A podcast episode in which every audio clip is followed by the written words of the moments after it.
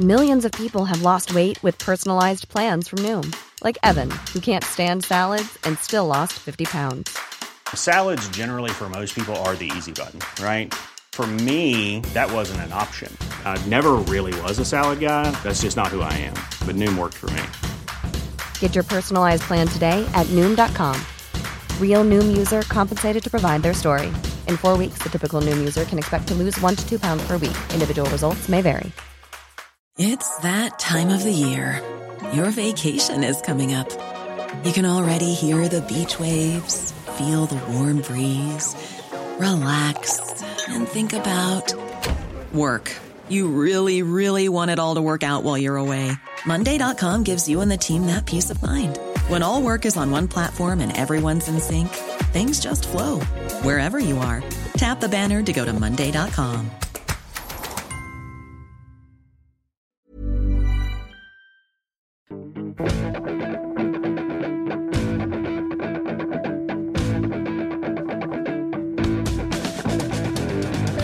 Welcome to the Game Podcast. I'm Gabriel Marcotti, and this week I'm joined by Tony Cascarino, Oliver Kay, and another debutant. Yes, we're pushing the boat out here. It's Mr. Tom Dart. We'll be discussing all the biggest action from the weekend, including Fulham against Manchester United and Stoke against Tottenham Hotspur. Also, the plight of lower league managers. Why do they never get a look in in the top flight? And there may well be the odd reference to one of the weekend's goal feasts as well. All right, let's kick it off at the cottage. Um, Fulham and Manchester United. And, and I got to start with something. The game finished 2 2, but should we have, and I've been criticized because I'm not necessarily his biggest fan, a bit of an appreciation of Paul Scholes for the technique in taking that goal? Uh, admittedly, it wasn't particularly good defending, but it was about as clean as you can strike it, right, Ollie? it was it was a perfect strike. It was. I mean, if, if there's one person in uh, certainly in English football that you would want running onto a ball like that, 25 yards from goal, it would be Scholes. He, he's got the technique to keep the ball down in those situations. He's done it so many times down the years, and I think there's a bit of a Paul Scholes love in it at the moment, um, which is probably um, sort of belated. Uh, sort of recognition of, how, of, of, what a great player he is. I, I don't think he's been doing anything um, particularly that he hasn't been doing for years, but um, I suppose uh, this being Scholes, I think he'll probably be thoroughly sick of it and might be relieved that his wasn't the winning goal in some way. Uh, Cass, can you just walk us through it, uh, just from a technical aspect? Hmm. What he actually did, what what you need to do to strike the ball that cleanly, um, and don't tell me you didn't score many goals like that because I still know your, your technique is probably better than the rest of us. Um, well, first, it's it's a it's a very similar to a golfing action where you're getting yourself in position as it falls to Scholes. He's totally fixed and his eye line he's level he keeps his he keeps his body shape low which keeps the ball down he doesn't fall back at any time i mean he struck it knowing that he had to get over the top of the ball meaning to keep the ball down and keep it low Paul Scholes is probably, apart from Denis Irwin, probably the cleanest striker of a football I've ever seen. Um, he's done it a numerous. I can't remember a goal at Villa Park similar. Just falls to him. He manages to get into perfect position in his, you know, the way he's going to attempt to try and strike it so cleanly. He does it brilliantly. Keeping it down is the hardest thing as the ball's coming at you because it comes at him at pace, doesn't it? When it gets played back, it comes at him at pace and comes firmly onto it. Everything's over the top of the ball, keeping it low. Uh, Tom, United, I thought dominated the game um, early on, and you know, and then there was the incident with, with the missed penalty. Was was that sort of the, the turning point for you? Yeah, just for sure. If they if they score that penalty, they go on and win comfortably. Uh, instead, they let Fulham back in the game, and uh, uh, of course, when you miss a penalty, you give uh, encouragement and a surge of adrenaline and belief to the other side, while you yourself uh, are on a bit of a downer. So definitely. Now, Wayne Rooney missed out, obviously. Um, he had a stomach bug. I was just kind of thinking about this because United don't have a game in, in midweek. And I'm assuming that, you know, he was, without getting too gross, he was probably on the bathroom because that's normally a byword for, for what he had. Was he really in no condition to play? Any suggestion there might have been something else going on, Ollie? Um, I think you get lots of conspiratorial whispers in those kind of situations, but um, no, apparently he was he was ruled out on Saturday morning with the with the problem, and I, I, see what you're getting at in saying you know that that was almost 36 hours ahead of the game, and is it really necessary to rule him out? Um, I haven't heard of anything um, Mm. to make me disbelieve um, Ferguson on, on that, apart from the fact that Ferguson has a um, sort of track record of being rather selective with the troops. But I don't Lo- think. I, I don't think he's been bombed from a squad or anything like that. Lo- lots of players, Ollie, do you know play with tum- uh, ups- uh, tummy upsets, um, a bug of some sort. Um, normally, with, with the way that medicine's gone on, you can quickly eradicate any type of problem. Um, I just think that maybe if it was that close, and because it was the morning of the game, maybe Fergie thought It was the morning could do- before the game. Morning before, well, It that was- is that's what Ollie said Saturday morning. Oh, oh, okay. Well, then that's really strange because 24 hours for a bug and a tummy upset is ample enough time to get ready for a game. And but we, What did- sorry, Ollie. I, I was just going to say that there was a rumor going around on Saturday night that there may be a hamstring problem. Um, th- I haven't had that um, sort of corroborated by anybody, but I mean it's that's maybe just a, a you know an, an alternative theory. But uh, of course, how can we doubt the word of, of Sir Alex? Well, what the thing is, is that Wayne has been totally out of sorts, hasn't he, for a long time, even the end of last season. Maybe Fergie just maybe thought, you know, I tell you what, I'll have a look at Hernandez in this particular game. Might take Wayne out of the firing line, just to not give him a kick up the backside, but he's certainly for. I'd say probably 10 games has been very, very indifferent for Man United and country. I think statistically, I don't think he's, he's scored. I think since uh, since March Mm. at this stage. Uh, although to be fair, of course, there was the, the World Cup in the summer in between. But um, uh, these are obviously two points drop for United. Chelsea are rolling on, and what struck me was, you know, we always throw out this cliche about big clubs knowing how to close out games and so on. You give up that last, you know, virtually last minute goal to to to, to Brede Hangeland. Um, Tom, What's your take? Eh, did- Do we blame the Do we blame the, the defenders? Is, is it a collective letdown? Is that you know had the momentum shifted by that point? I think uh, United's defence uh, is a concern without Rio Ferdinand for another couple of weeks. Uh, I think they're going to continue to look shaky. I think you can say it's uh, only the second game of the season. Uh, Craven Cottage, uh, despite being very small, is a surprisingly difficult place to go to. Where, when the, the Fulham fans get behind their team, it can be uh, surprisingly intimidating and lively. So it's not always easy. United struggled there in the past couple of seasons. So uh, I think uh, there are maybe some mitigating circumstances, and as I said, the missed penalty was crucial. But uh, United don't look completely solid, and uh, uh, if they're not going to score two or three uh, every game, I think they could uh, they could well uh, have a, this scenario again where they drop a few more points on the road. Well, what concerns me, Tom, is Vidic is not the player he was two years ago. If you look at him, he's continually trying to foul. He's trying to grab people's shirts and he's trying to get close to them. For the goal, Hangeland, he's the one. I know he gets in front of Berbatov in the end, but that was his player. Hangeland was his player, and he's been out jumped quite a few times. Is that what happens when you sign a fat new contract, Cass? Ah, can have, especially young lads. If they sign big deals, you're guaranteed the new car comes in the car park, and uh, their performances will go to you know a lesser level. But I would I would certainly be concerned. Vidic is not the dominating figure he was probably 18 months, two years ago for me.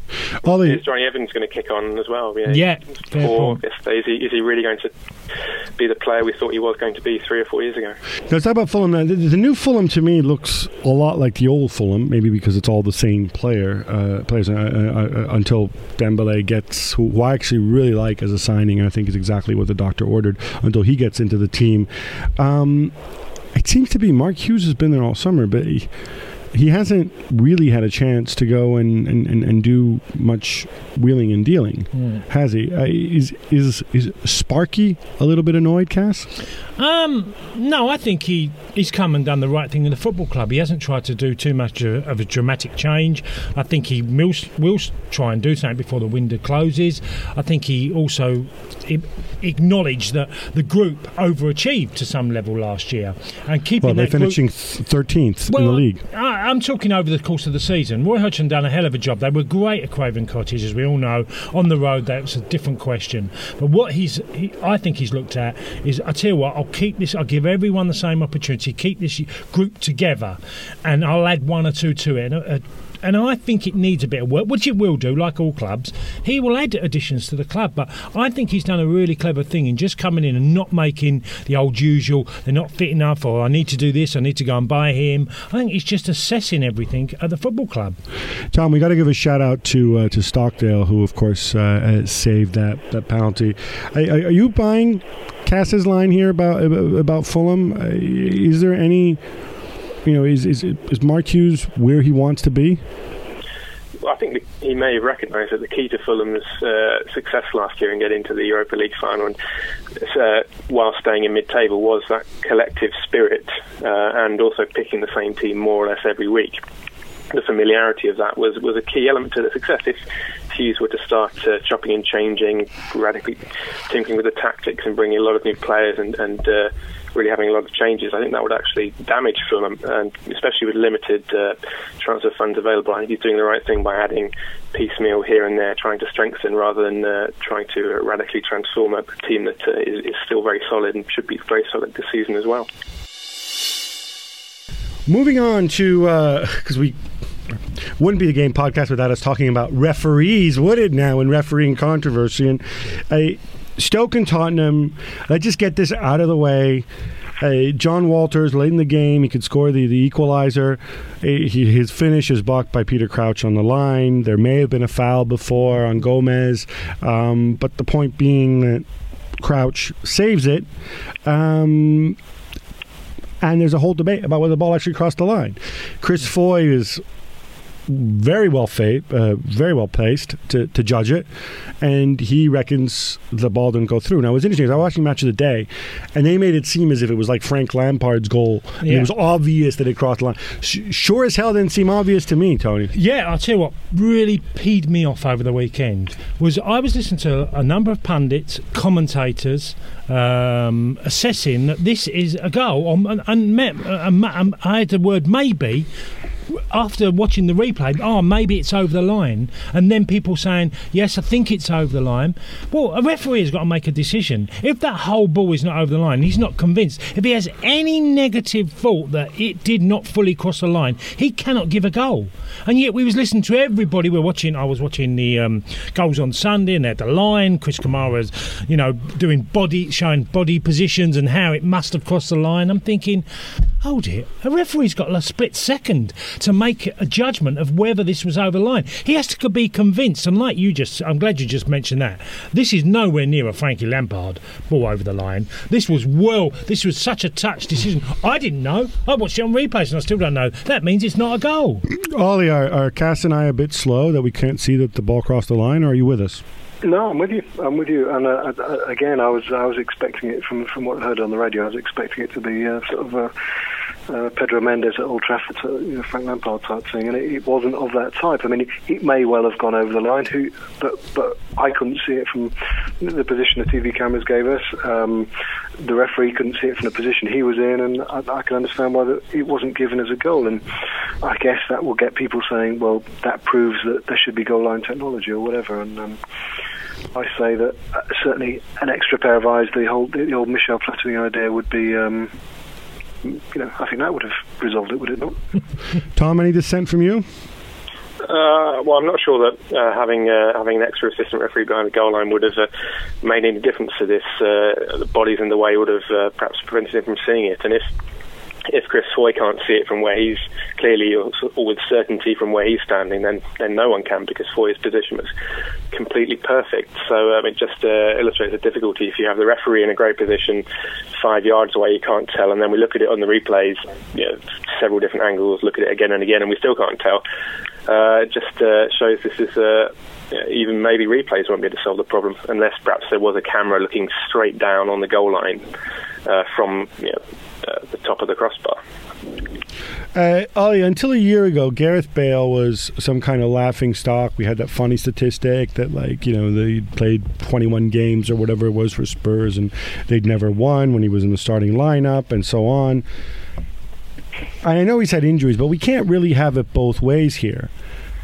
He's either not that good or we and the Tottenham coaching staff are kind of stupid and not realizing how good he was, right?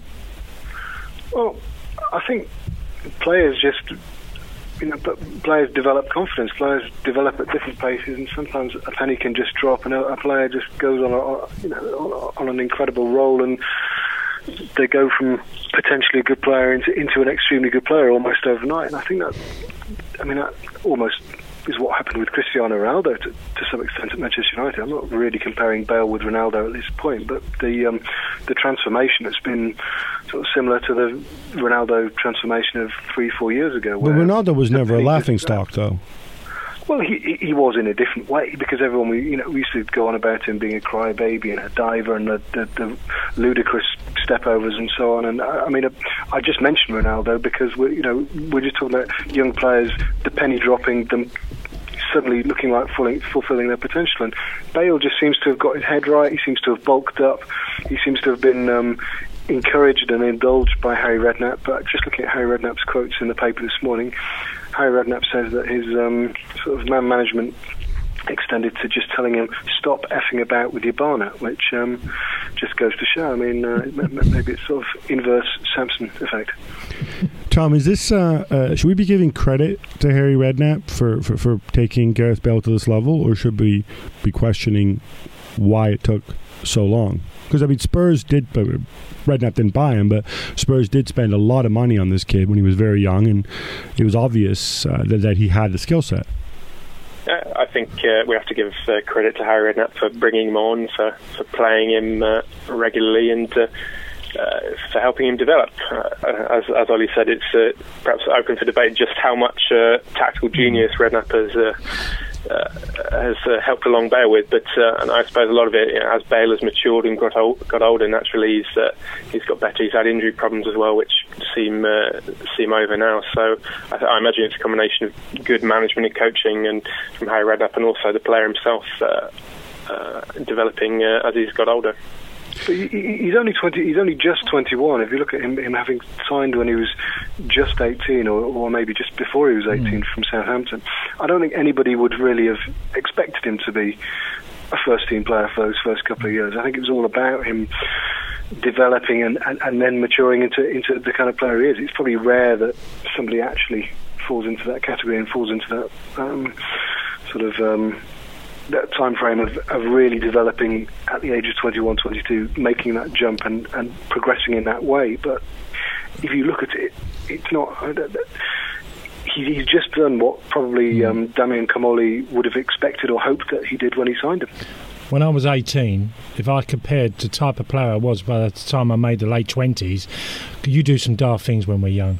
And I'm not saying Gareth Barry's done, or Gareth Bale's done these, but many have. Um, you totally mature. Your highs and lows are. It is a real roller coaster ride as a younger player. Theo Walcott, I'd, I'd argue in a similar way, it's going to be a roller coaster ride for him. But like Ollie said, just 21 coming up. You, you know what are we expecting? I'll tell you what, he'll be a far better player by his mid 20s and late 20s and more consistent uh, than the ups and downs of a young player. Oh, one other point on Spurs uh, uh, William Gallas. Thumbs up or thumbs down quickly? Cass. Thumbs down. Ollie. If he plays all the time, thumbs up. Tom. Thumbs down. And for me, thumbs up. I love me some William Gallas. Uh, Stoke. Uh, now, again, we talk about bad luck and injuries. I, I got the sense. I mean, they spent a lot of money this summer on, on Kenwyne Jones.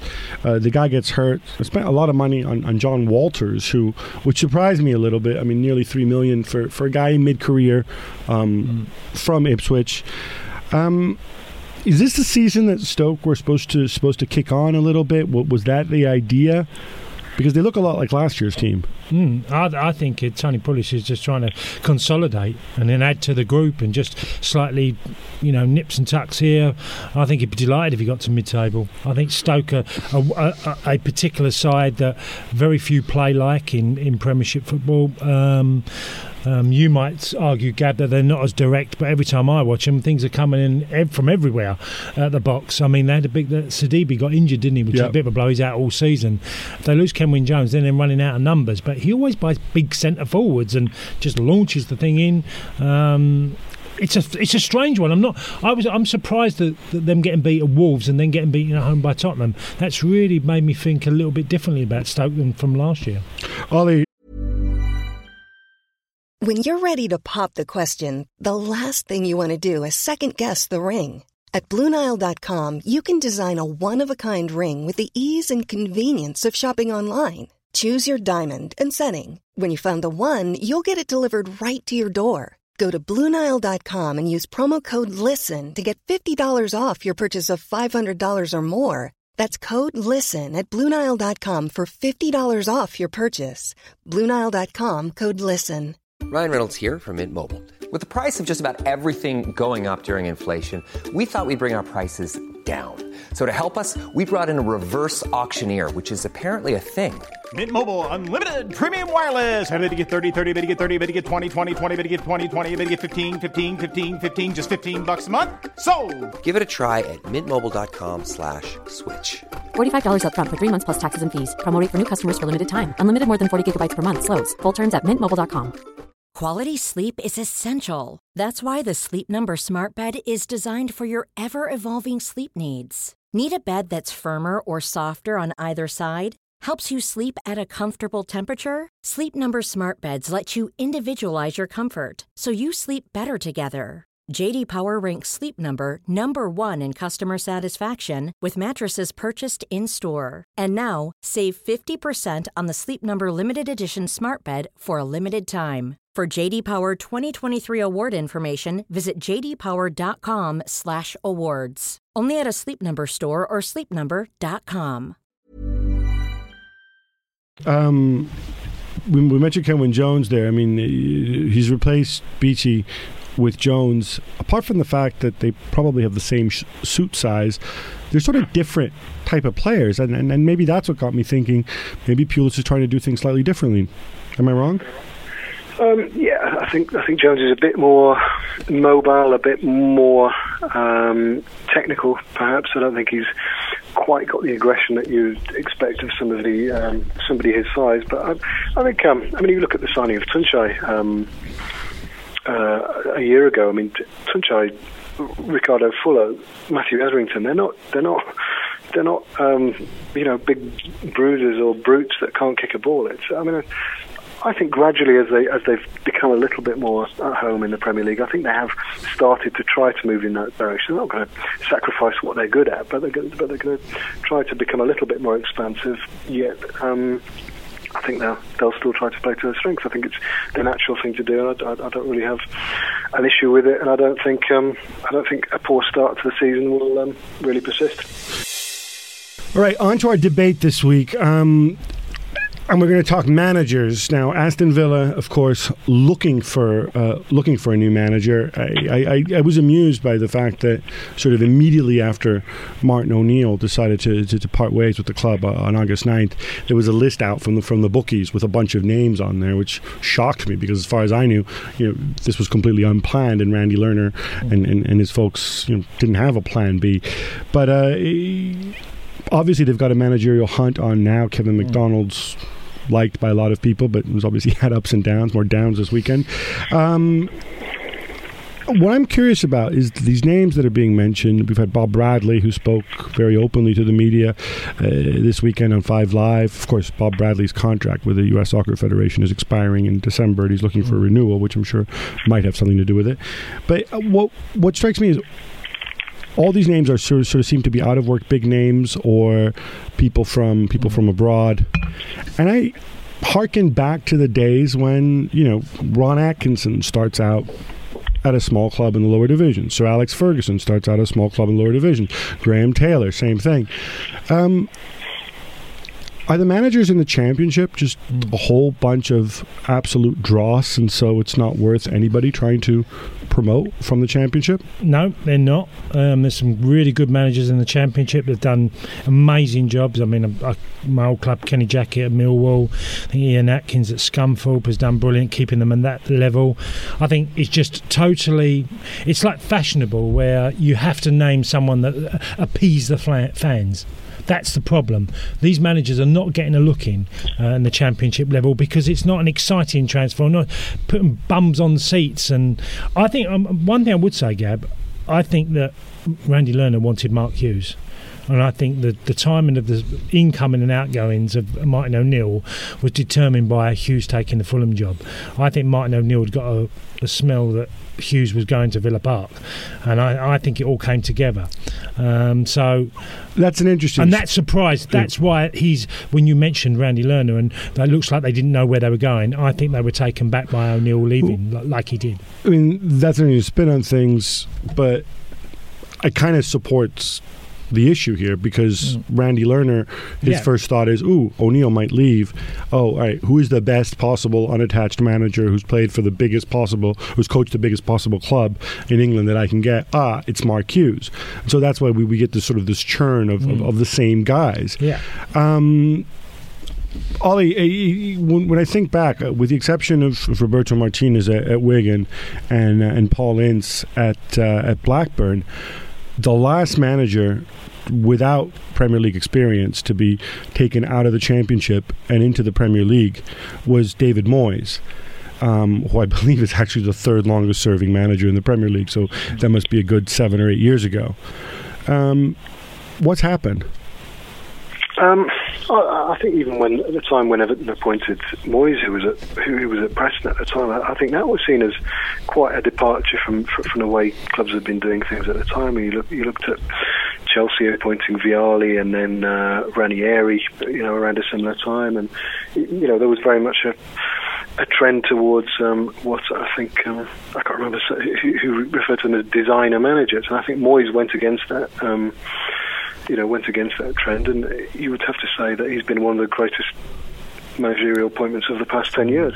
If you look down into the Championship, you see people like Paul Lambert at Norwich, who's an excellent manager, Sean O'Driscoll, uh, people like that. Even, I mean, someone like Dave Jones at Cardiff, who's, you know, an extremely good manager, but I think if we're looking for for a club to take a chance on on one of these managers, I don't think it's necessarily going to be um, Aston Villa, who are who are owned by an American who's fairly hands on without necessarily um, having a great grasp on uh, on English football. Um, and uh, who, have got a chief executive, Paul Faulkner, who uh, I'm told is very good, but hasn't, you know, isn't really an experienced football person. So, in some ways, it would be a surprise if they were to go down that route.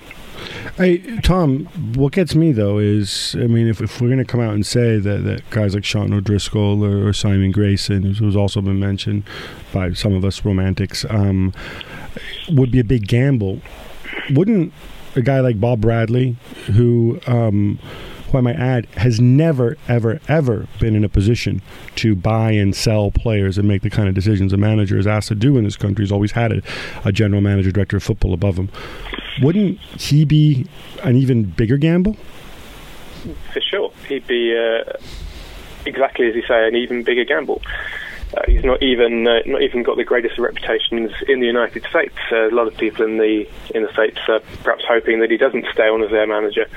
And US uh, were okay in the World Cup, but uh, not exceptional. Perhaps uh, a bit disappointing they didn't get further and almost didn't make it beyond the group stages. So I'm not sure that Bob Bradley has done enough as US manager to warrant taking charge of a top six, top eight Premier League club without uh, going to a Championship club first and then uh, proving himself in English club football. I mean, there's a, there's a similar thing really in, in terms of the, the, the, foreign managers that, that, that we talk about. They're, they're only you know, they're only really um, the, mm. the, guys who get interviewed for these jobs. They're only the sort of Ronald Koemans and Didier Deschamps. Yeah. And Martin Jol seemed a bit of a left field appointment to mm. some extent when he got Spurs initially as a coaching job, not as a, not as a manager's job. Um, so I mean, I, I, think we're a bit narrow narrow-minded generally in this country about about yeah.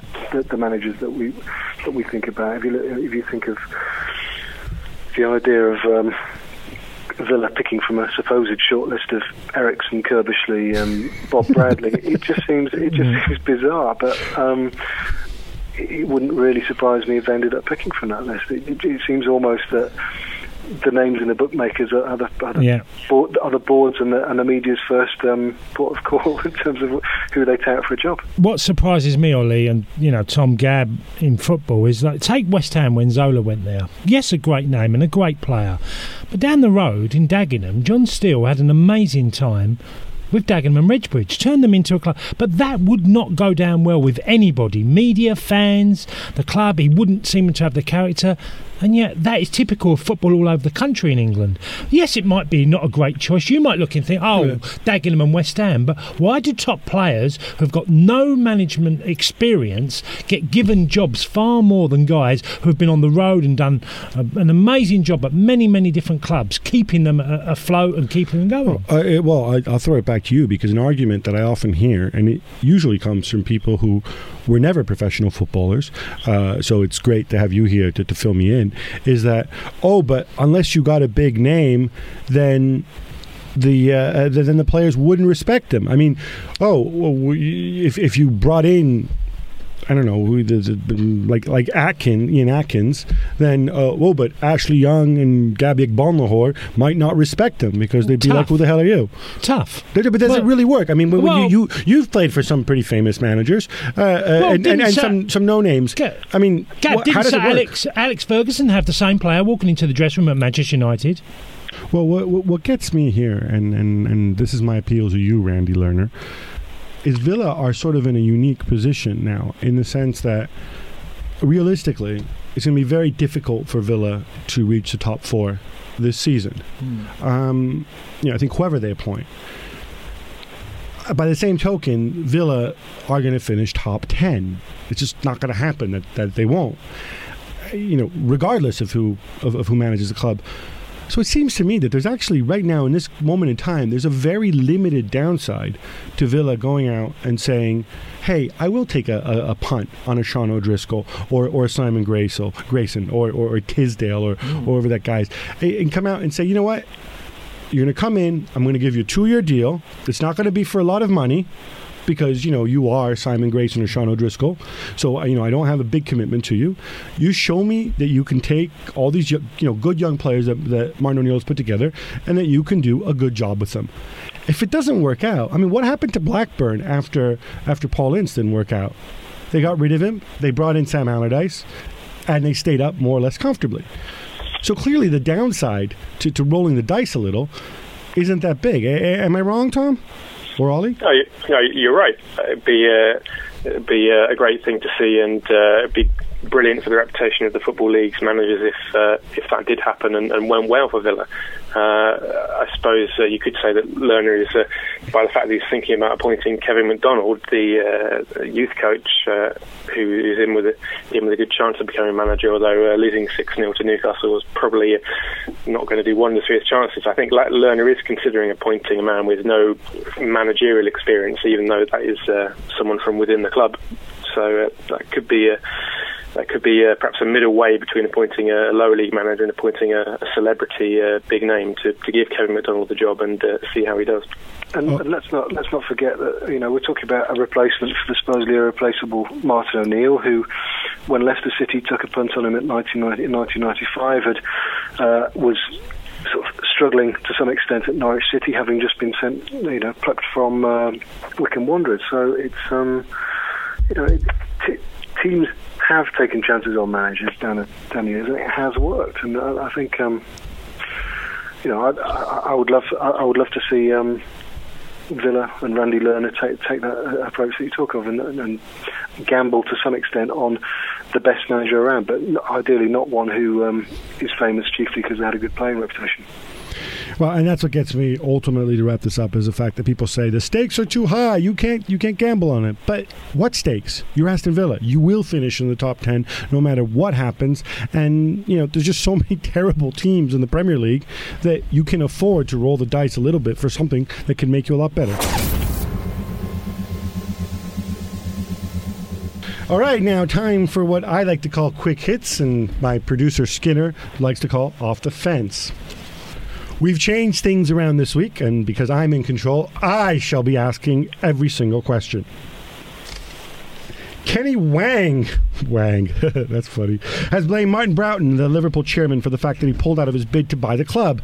Uh, Ollie, does he have a point? And given that if a buyer isn't found in the next eight days, another £20 million will be piled onto the club's debt, which already stands at £237 million. How worrisome a time is this for Liverpool supporters? I think it's extremely worrying for football supporters. I, I mean, I, th- I, think there would have been worries even had Huang bought the club, and I, I, think there were a lot of unanswered questions about that bid, which may or may not yet return to the table. But um, to me, you know, it seems increasingly like there might not be light at the end of the tunnel. I mean, there there are suggestions that there are still buyers out there, credible buyers, but. Um, they'd better um, hurry up and make an offer because uh, it seems like they're not there at the moment. Maybe David Moores can buy the club back. Andy Carroll scores a hat trick as Newcastle demolished Villa 6 0. Franco Baldini, Fabio Capello's assistant, was in the stands. Cass, you know a thing or two about big target men. Is he ready now for an England call up? And if not, what more does he need to do? Well, because of Crouch certainly out the frame now, and then the retirement of Emile Heskey, um, I think he's got every chance of being in the next England squad. I thought he played well at Man United uh, on Monday night. I thought he gave Man United a few problems, could have got a goal. Um, he's got a hat trick. He showed all the traits of you know big centre forward play. I don't believe he's as slow as some people say he is.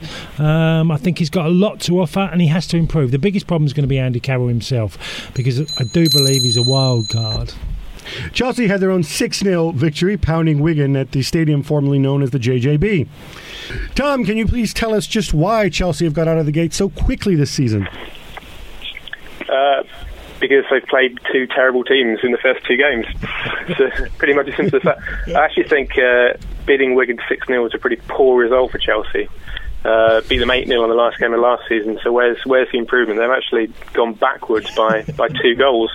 It took them 34 minutes to get a shot on target. Uh, and, uh, when Malouda scored. Uh, so, uh, and this is a team, a Wigan team that just lost 4 0 at home to Blackpool the week before. I think uh, if I was Chelsea, I'd be a bit worried that it wasn't more like 10 0. Carlo Ancelotti, if you're listening to this, your team's regressing. Please fix it. And Tom Dart, you got the bell treatment. Wouldn't be complete without mentioning the other 6 0 as Arsenal trounced Blackpool. Ollie, the boy Walcott, scored a hat trick. Has he turned the corner, or is he still one of those guys who can only perform when he doesn't have to think about what he's doing on the pitch, as certain pundits intimate? Was that a 25 second question? You're eating into your own time, boy. Okay. Uh, well, I, th- I, think the danger really is, is, is, is saying that everything's fantastic, that the pennies drop, Walcott is now world class, he's learnt from uh, being left out of the World Cup squad, etc. I thought his hat trick on Saturday was excellent, but it, it was all. Um, you know, I'll be happier about Walcott and his long-term development when it, when he's showing more more uh, sort of incisive, intelligent, insightful wing play. Um, that's what he's still got to develop, and, and that's what um, everybody will be looking for between now and the end of the season. Mikel Arteta is now eligible to play for England based on residency. Some Preston born Irishman turned pundits say it wouldn't be right. Cass, what does a Kent born Irishman like yourself have to say about it? Mm, I think this is pushing the boat way too far, Gab. Um, look, he obviously has no ancestry of being English. Um, I don't like the rule of playing in a country for a certain amount of time. It, it makes you illegible. So, no, I'm completely thumbs down. Only two weeks in, but more than 20% of Premier League matches have finished with 6 0 scorelines. Tom, is this just a statistical quirk, or is there more than meets the eye? I think you have to say that uh, Newcastle beating Villa 6 0 was uh, distinctly quirky. Uh, otherwise, I think it's just a case of uh, very, very good established Premier League teams meeting poor new boys and uh, just demolishing them. Uh, I think generally, though, you could argue whether in the past couple of years in the Premier League and in football generally, we've seen attackers and forwards getting more skillful, quicker, more dangerous, but have defensive uh, qualities uh, improved as much. We get a lot of focus on defensive midfielders, but what about centre backs? Are they really improving at the same level? My personal view is no. We got a lot of pretty awful defenders in this league. Gab, one for you. Tell us about Arsenal's new defender, Sebastian Squillaci, who's undergoing a medical today. Uh, well, Cass, why don't you tell me about him since you actually played in France?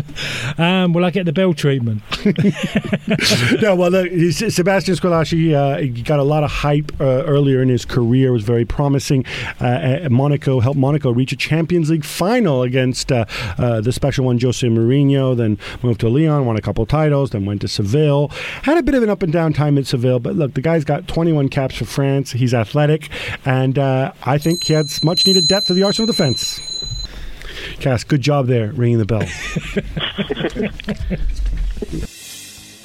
That's all we've got time for today, but you can go to www.thetimes.co.uk. You'll find all the latest news, some gossip, some columns, some opinions, some blogs, all the transfer latest. And of course, transfer window about to wind down. And also, you can join us for our web chats. Uh, Ollie K does one, Gary Jacob does one, I do one every Monday. So thanks for listening this week, and we'll catch you all next Monday. Take care.